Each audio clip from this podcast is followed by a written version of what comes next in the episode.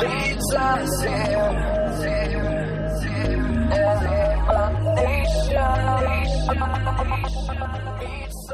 We're going to take a detour from Judges this week, as I think this particular service presents us with a unique opportunity. And John kind of touched on this earlier. Um, we're going to be in this book called Ephesians. Ephesians, which is a fun word to say, uh, mostly in chapter 4. So, just a very brief background on this because I think it's important. Paul wrote this letter to the city of Ephesus. And he wrote it when he was in prison, okay? Uh, he had spent some time uh, with the people there. God was doing some really, really cool things. He was kind of blowing up in the city. And Ephesus was this huge city that was kind of a shining example of a metropolis in that time and space, okay? It was, had all of the most modern amenities, including toilets, which is pretty amazing, right? So, uh, but it kind of served this, as the center of the universe uh, when it came to worship, but not worship of God, at least not at first worship of Greek and Roman gods, hundreds of them, as a matter of fact. So we're talking about all of these big and little various gods, you know, ones you've probably heard of, you know, Zeus and Aphrodite and all those, right? We're talking about this whole pantheon of all of these little gods that people uh, would pledge to or worship or do various things, right? For every major and minor aspect of life in that time, for these people, there was probably a god or several gods behind that thing. So you can imagine maybe what that was like. If you were in this time of drought, like you were struggling with your crops and you really needed some rain, uh, you might say, okay, I need to talk to uh, such and such, you know, because uh, he's the God of the sky and I really want it to rain. And so I'm going to go and I'm going to pray to that dude and uh, offer him this tribute of grain and kind of see what happens. Or, or maybe I'll talk to Zeus because, you know, he's sort of in charge sometimes. And so maybe he'll come and, and uh, he'll zap the clouds with his lightning bolt and he'll make everything happen and it'll rain, right? So you'd be in this time and be trying to figure out uh, who to pay tribute to and why. And then you might start thinking, well, maybe we're in this drought because I didn't do what I was supposed to. Maybe I didn't hold up my end of the bargain. Maybe I didn't appease the right God. And so there'd be these moments of confusion. So you would offer the tribute or the worship to one or more of them in hopes of making it rain. But the hard thing about all of this is, is if you look at that history, that mythology, it doesn't take very long to realize that the gods themselves that they all worship didn't get along either, right? And so it could be that your problem had nothing to do with you, like your personal misfortune had zero to do with you. It was because all of these gods were at odds with each other. And your little farm that didn't have any rain just happened to be caught in the crossfire because Apollo was mad at Neptune or something, right? So in this culture that Paul was writing to, there was this sense of always trying to appease unseen forces in the middle of conflicting priorities without ever really knowing if your sacrifices were enough. And this is important for us to understand as Paul uses the first three chapters of Ephesians, this letter, to share the story of the gospel, basically, that there's only one who's enough. It's like, listen, all these little bitty gods and everything, listen, there's only one who's enough. And through repenting or turning from our sin and following our Messiah, Jesus, anyone can be adopted into this covenant family of gods. He's trying to lay this out for him, and he does a masterful job. It's pretty cool. He tells him, you know, Jesus' death covers our worst sins, and all of our failures, and in Him alone we find God's grace, not in all of the stuff that you're busying yourselves with. And so, Paul's message in the first half of this letter cuts through all of the noise of all of those lesser gods, basically saying, listen, there's only one that you need, and with Him the way is clear. And this idea was actually revolutionary, especially in this cultural context. You can imagine, I mean, if you continue the story and read about what happened, the church catches fire there. I mean, it goes nuts because of this. But this idea is also revolutionary in our culture, too, folks. This idea of there being only one. We live in this world filled with people, millions of people who worship lesser gods every day. Sometimes we find ourselves right there among them. It may not be Zeus or Artemis or Apollo or any of those, but they are still little gods. People that pour their time and their talent and their treasure into worshiping any number of things that capture their attention instead of the one true God, whether it's pursuing success or money or power. But sometimes, and many times, the God that we worship is ourselves. Right? It's like, well, as long as I'm happy and I feel good and I'm comfortable and it's not hurting anybody else, what's the problem? Well, the problem is that philosophy is basically Wiccan. That's the problem. So let's kick in here Ephesians chapter 1. Now, Paul writes kind of confusingly, I think, so I have to read it really slowly. But in union with him, through the shedding of his blood, he's talking about Jesus, of course, we are set free. Our sins are forgiven, and this accords with the wealth of the grace he has lavished on us. I love that word. In all his wisdom and insight, he has made known to us his secret plan which by his own will he designed beforehand in connection with the Messiah, and will put into effect when the time is ripe his plan to place everything in heaven and on earth under the Messiah's headship. So, again, the first three chapters address this, and it's like how all of history to this point came to its pinnacle, came to like its zenith. It's like the very moment, like when Jesus enters into the picture and does this for us. All of history waited for this moment. And history came to its full purpose in Jesus and in his creation of this, what I'm calling a multi ethnic community of his followers. Here's what I mean by that. We're talking about, especially in this context, Jews and Gentiles from all nations, just as God had promised Abraham way back, like in Genesis. All of them together. So now let's move to the second half of Ephesians, chapters 4 through 6. Paul challenges us, right, as the community, as those believers he's talking about. He challenges us. He's like, you know what?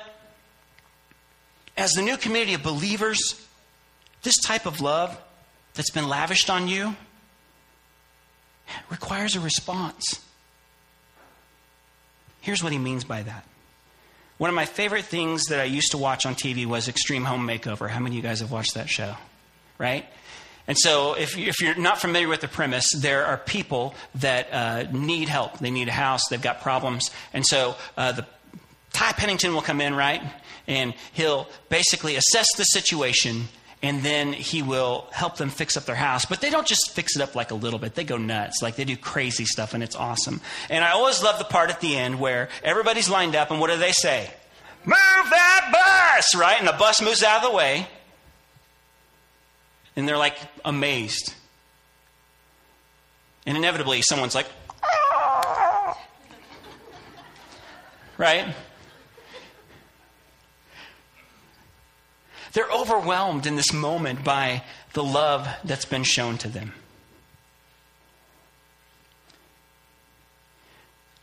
When someone gives you a gift, and it's not only something you wanted, but it's something that you needed, right?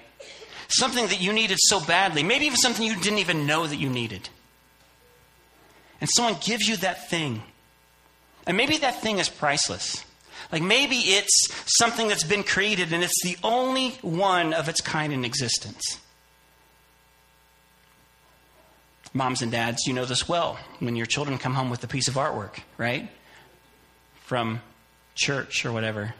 You're like, I didn't know I needed this little painting of whatever this is, but I did, and it's priceless, and I love it. But think about this more in the like somebody comes and they offer to pay off your house. And it's a total surprise, right? You're just like, what? Okay. And it's something that you never have the hope of even repaying.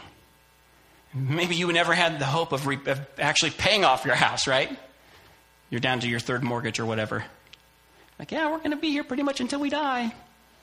Some dude comes along, hands you cash, says, I got it. What would your response to that be? Shock? yeah. Humility? Probably. Thankfulness? I imagine you probably talk about that a lot. Walk into your job the next day. This is what happened, and I quit. Right? Maybe not. But you would talk about that. You would respond to that. You couldn't help but respond to that. Paul's saying this is the same thing. This is exactly the same. The good news of our Messiah and his story should affect how we live every part of our lives. Every part of our life story, personally, in our communities, in our neighborhoods, and in our families, all of it should be impacted by this gift that he's lavished upon us.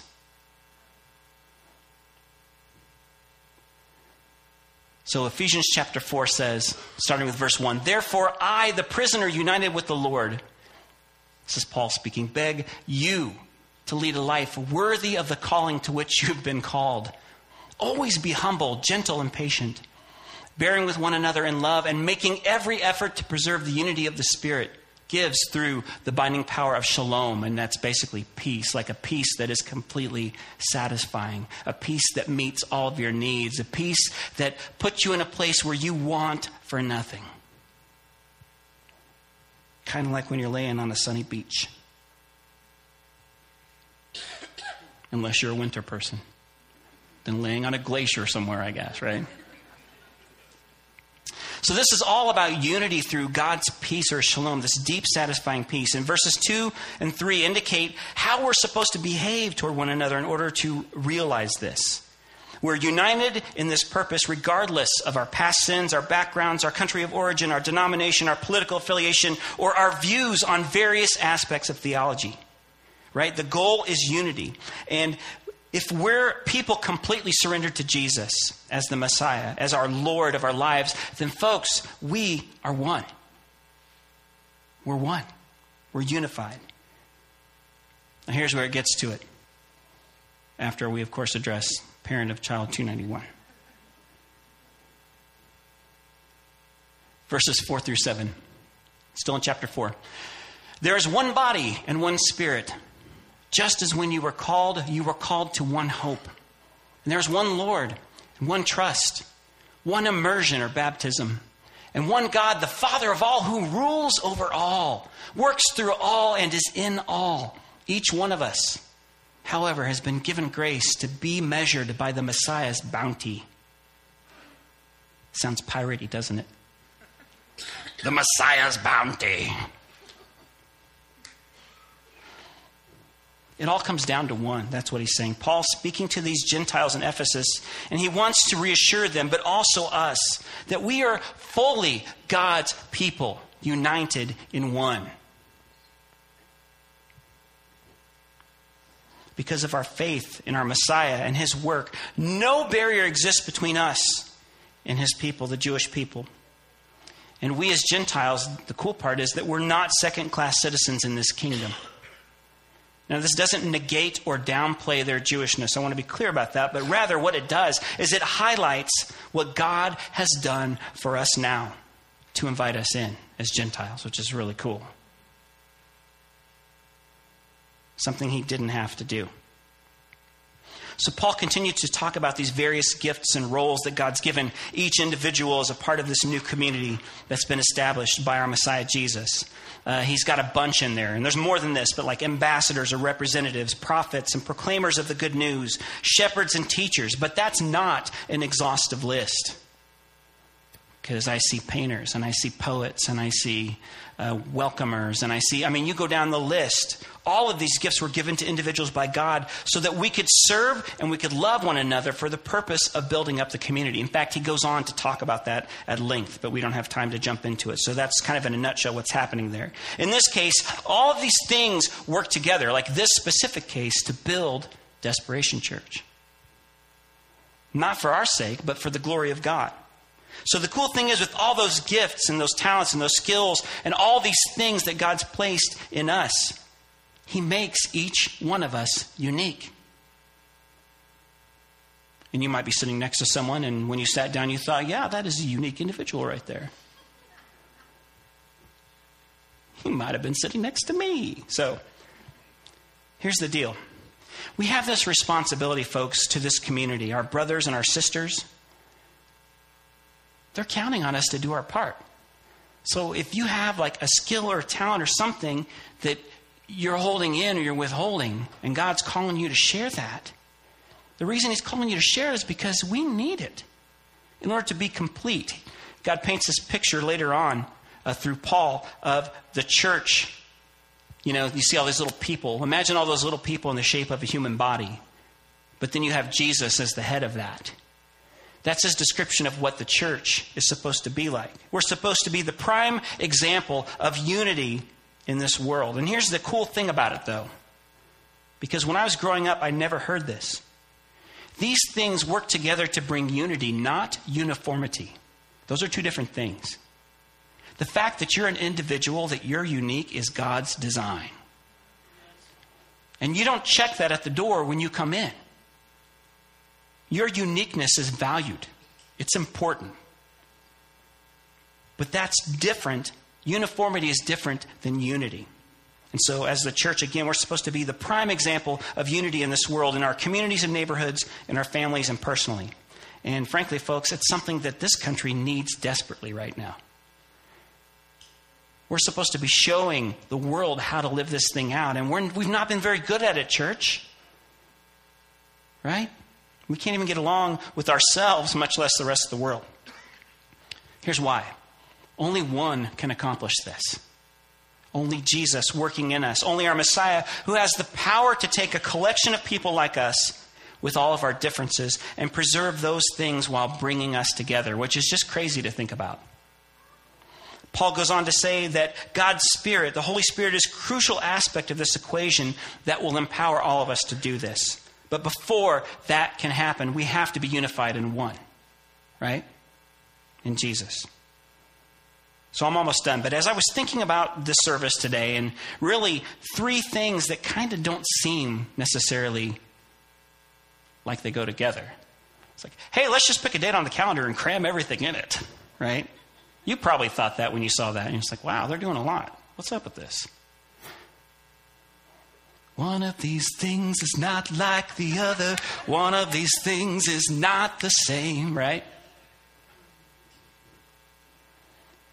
But here's what I was struck with this week as I was meditating on the scripture. And God would not let go of this particular lavishing scripture with me for the past like three or four weeks. It's just been like every time I think I'm done with it, He puts it in front of me again. But I was struck with this, this overwhelming sense of gratitude. As I thought about these things and I realized that this, all of this together, what we're talking about today, is a snapshot of exactly what Paul was talking about in Ephesians. It's almost like we have the complete life cycle of a believer. Stick with me here. So, the first thing, we have Missions Weekend, and we have a new food pantry. I don't know if you guys saw that when you pulled up. If you came in on this side, there's a little free food pantry that's gone in there through our missions team. And the whole idea of that is reaching out to show his love to others by meeting their practical needs, which is something Jesus was all about. I mean, Jesus prayed for people, he healed people, but he fed people too. Right? It's what God's commanded us to do to demonstrate love to our neighbors. And here's the deal that oftentimes is like the first taste of the kingdom that many people have why would you do this? Like, why would you do this for me? Like, what's this going to cost me? Right? That's, that's always a, when someone wants to give you a gift. There's always a suspicion when the dude knocks on your door. I'm not going to charge you any money today. No, it's going to be tomorrow. I know. Right? We always feel like there's a transaction. We've been programmed. But our love for one another, when we just freely give in this way, it can do things to people's hearts to say, you know what, maybe there is a God, because there's no other reason on this planet that these people would do something like this. They're not gaining or benefiting from this at all. Our love for one another stokes the fires of curiosity because it's unlike the world around us. And really, uh, John the Apostle said that's how it would be, that they would know we were Christians by our love, and that that thing, right? Paul goes on to say that that would compel us. But not only that, it compels other people. How many times have you seen that whole trick where somebody will go into like New York and they'll just be staring up at a skyscraper? And then before long, they've got a crowd of people gathered around them staring at something, and this person just decided to stare at, right? They're just jacking with them. Have you ever seen people do that before? We used to do it all the time as kids. It was fun. We'd go in the grocery store and we'd just look at something, and then eventually you'd have three people around you trying to see what it was you were looking at. But imagine that in the context of God. If we are all staring like at Jesus and our eyes are on Him, and we're doing all the stuff that He says to do, loving people the way that He's called us to love them, it's not going to be long before people are like, What are you looking at? Oh. And when they see Him, then, then it's on. And there's no unity out there in that world, and it's something that people crave. So that's the first thing. That's like the baby step, right? Then you have baptism that we're going to do. Baptism is this public display of our commitment to the Messiah. It's this outer symbol of this inner transformation that's going on in our hearts. It's like, you know what, God's doing so much good work here that I want to share it with you. And um, so I'm going to show you something that's kind of weird if you think about it, really. But at the same time, this is a great symbol of what happens, right? Because the old man or woman goes under, and a new man or woman emerges from the water. It goes all the way back to Judaism. It's a great symbol, it's beautiful. It's this death of our old ways and sin, and this resurrection is a part of this multi ethnic family of believers united in Jesus. And really, these folks, whoever they are, because it might be you today, you might not even know you're getting baptized. It's happened. This marks a moment in time where they can look back and say, you know what, my journey started March 19th, 2017. And I remember I came out of the water and everybody was yelling and screaming, and it kind of scared me at first, but it was awesome.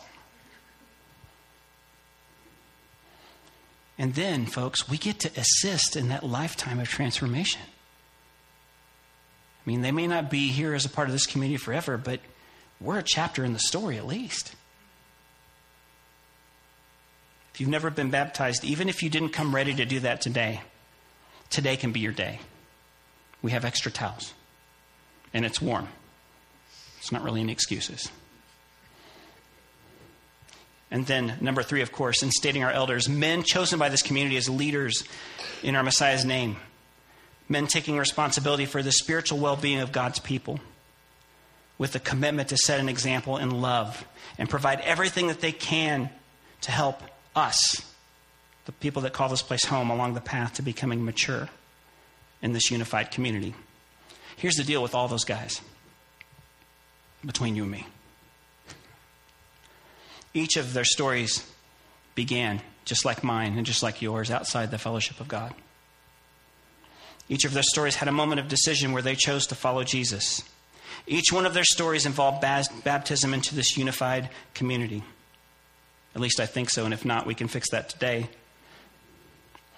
And every subsequent day that these men have chosen to lay down their desires to follow Jesus led to this moment when they, and John and myself, have become servants to you. None of these things, the ability to bless others, any of these things, taking on responsibility, has to do with the worthiness of the individuals involved. Trust me, I know myself well. I'm not worthy.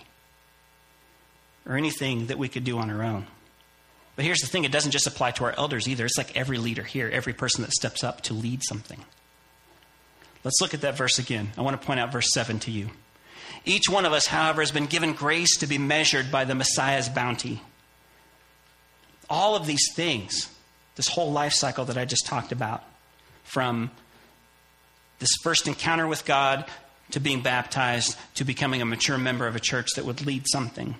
All of these things are testimony to the grace of God and the greatness of one. And the same power that resurrected him from the dead is at work in our lives. Paul goes on to talk about that. Think about that for just a second. The same power that resurrected our Messiah from the dead is at work in our lives to bring about these things, to bring about these changes. So today is a celebration. Today is a party. You don't sound excited. That's right. Today is one of those rare moments in our walk, folks, where we can clearly see the full spectrum of what God can do in a life. There's one child that I know of for sure that's being baptized today. And that excites me because I know many of your stories, and I know that that's where they began as a child, being baptized. From the first moment we realized that there's a God who loves us, though we didn't deserve it, to our public declaration in baptism, to the moment when we are activated on the team to love and serve others in ministry. We get to see the whole spectrum today. So here's our challenge, and I'm done.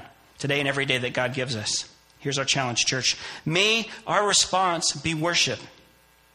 May the greatness that we have, this gratefulness that we have, be so profound that it would change how we live. If you live every day grateful, thankful, that changes everything. That these moments like this wouldn't just pass us by, that, but that we would bring the weight and the meaning to them that they deserve. It's part of why we instated elders today. It's important. If you're going to pour out your hearts to guys, you got to know who they are, right? That these moments would compel us to give God the glory he deserves in every aspect of our lives. That we would share that love and that we would humbly serve others, whether they're part of this community or they're outside of this community and that we would dedicate our lives, every part of them, to following the only one, our Messiah, Yeshua, Jesus. Would you guys bow your hearts with me? God, we love you. And I know that that's how I start every prayer. But Father, it's by choice because it's the truth and I will never have enough words to express how grateful I am for what you've done for me.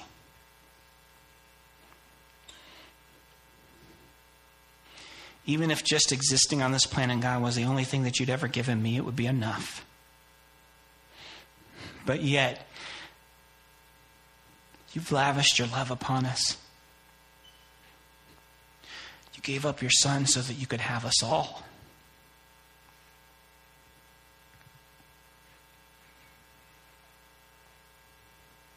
You loved us, God, before we loved you.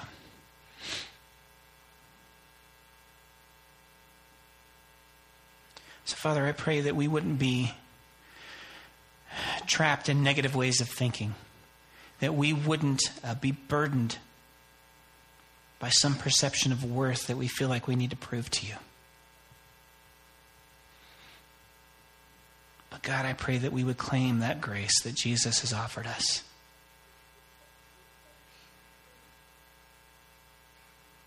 and that we would do our best to chase after him. God, I pray for every person in this room, everyone that can hear my voice, no matter where they are on their path with you. As we walk out into this world, God, I pray that you would reveal the truth of who you are, the reality of who you are, that, that everywhere we look, we would see things to be thankful and grateful for, and that we would acknowledge the one that made those things possible. So we offer our lives to you today, God. Use them as you will. May you be glorified. All these things in your name. Amen.